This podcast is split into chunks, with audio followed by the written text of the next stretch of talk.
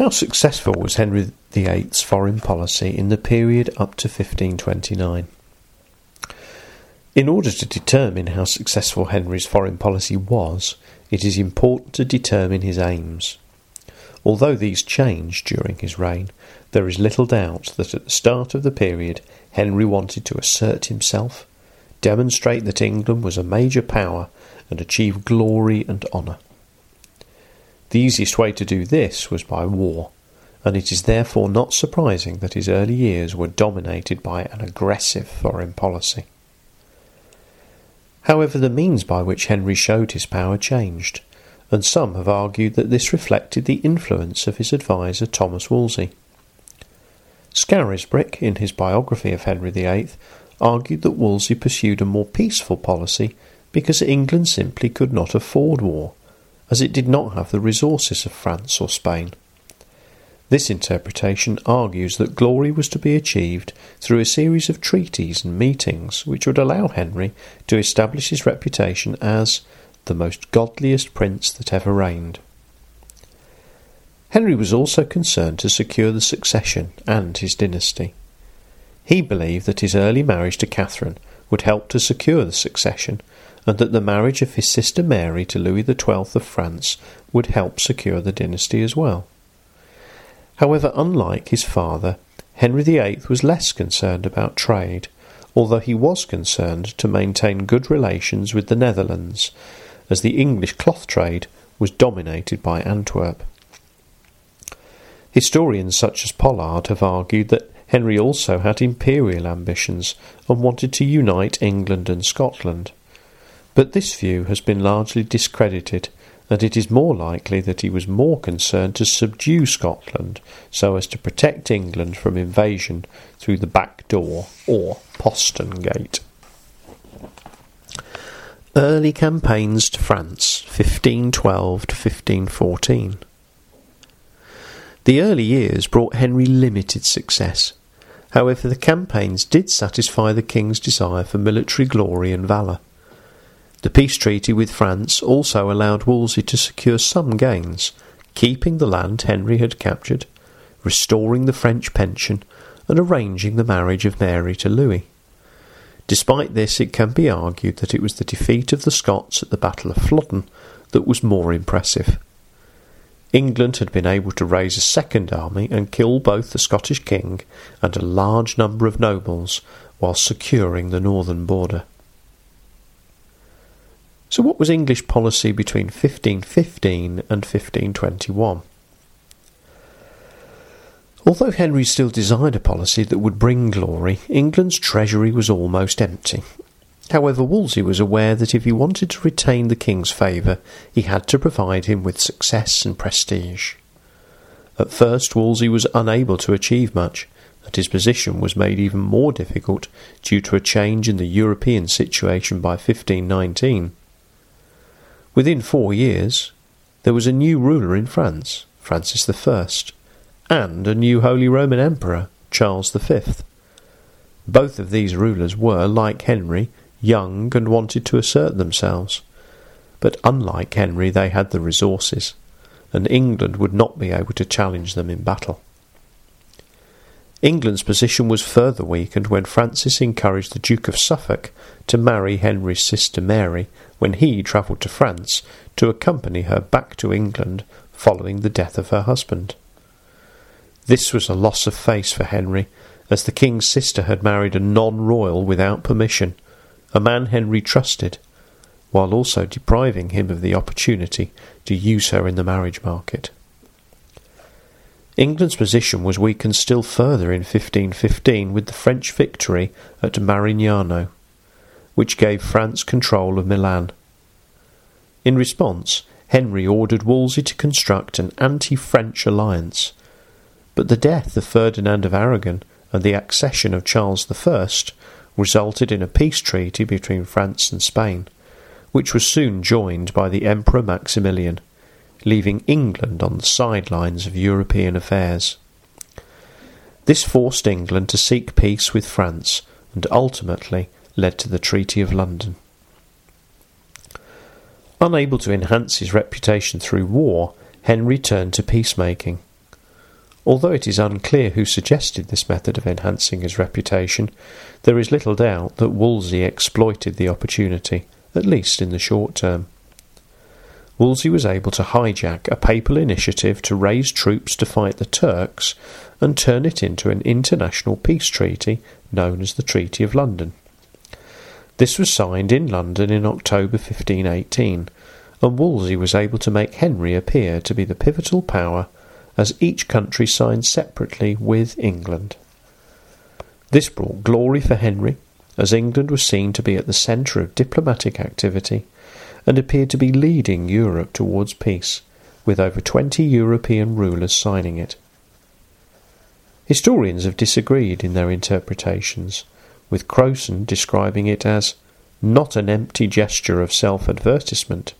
It contained detailed agreements which implied serious intent, and it was given the sort of sequel which a continuing struggle for peace might be expected to require.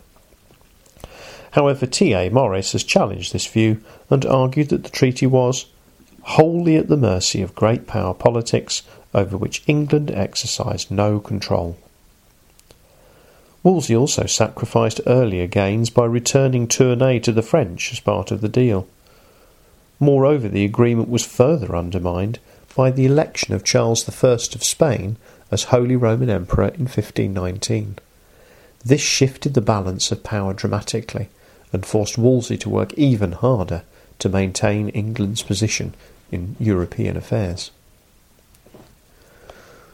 Wolsey continued England's peaceful foreign policy, although both Francis and Charles were eager to secure England as an ally before war between the two broke out, and this somewhat strengthened England's position.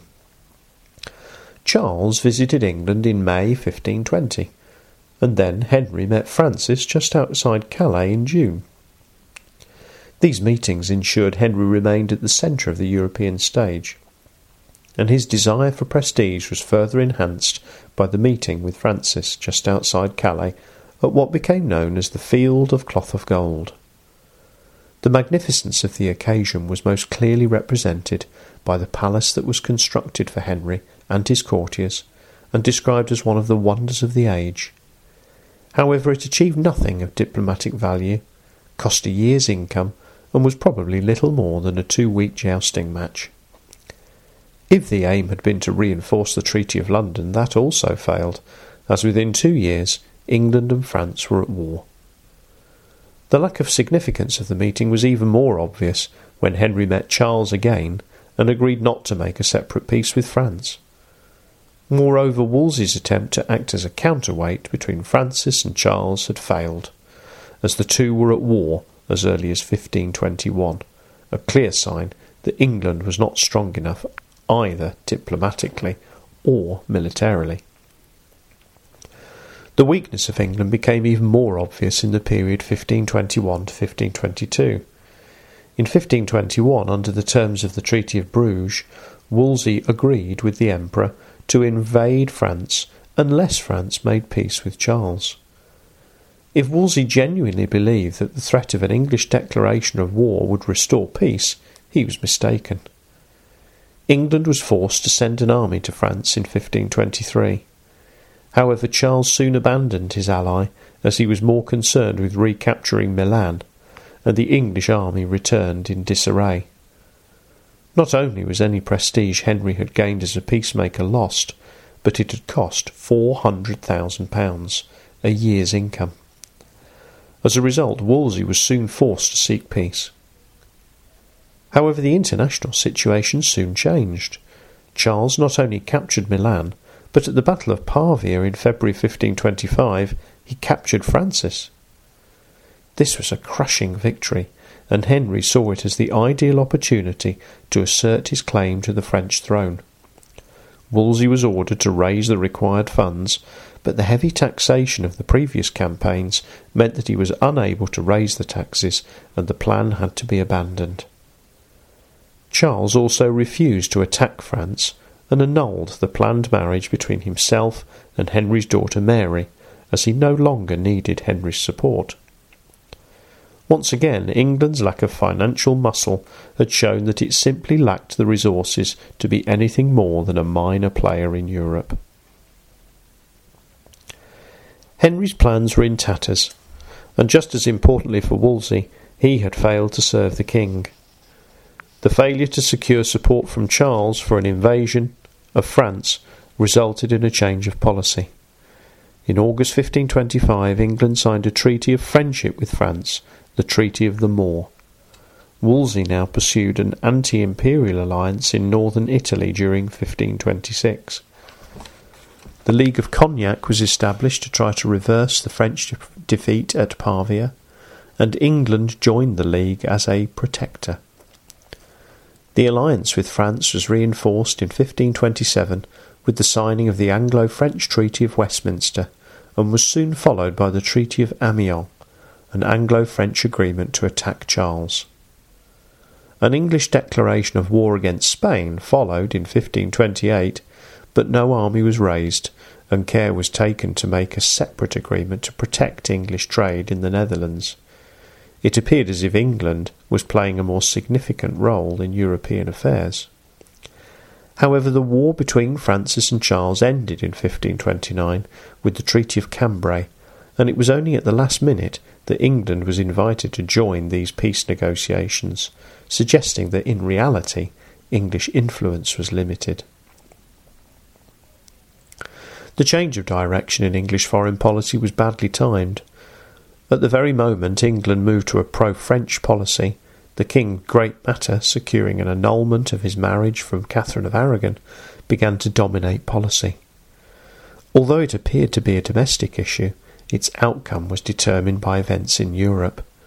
Catherine of Aragon was Charles's aunt, and in 1527 his army had sacked Rome and captured the Pope.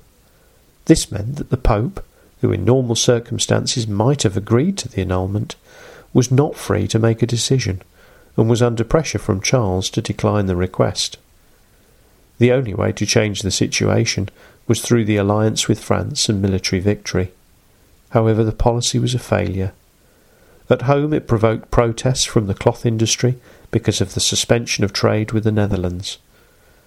Despite early French victories in 1528, they were defeated at the Battle of Landriano, and the Pope and Francis made peace with Charles at the treaties of Barcelona and Cambrai, respectively. This meant that Henry was isolated diplomatically, and the chance of gaining the support of the Pope was gone. The international situation meant that Wolsey faced an impossible task. There has been much debate among historians as to who was responsible for the direction and conduct of foreign policy in this period. Some have argued that it was Wolsey who directed affairs, forcing a peace policy on a reluctant monarch, and using this peace to try to forward his own cause and be appointed Pope.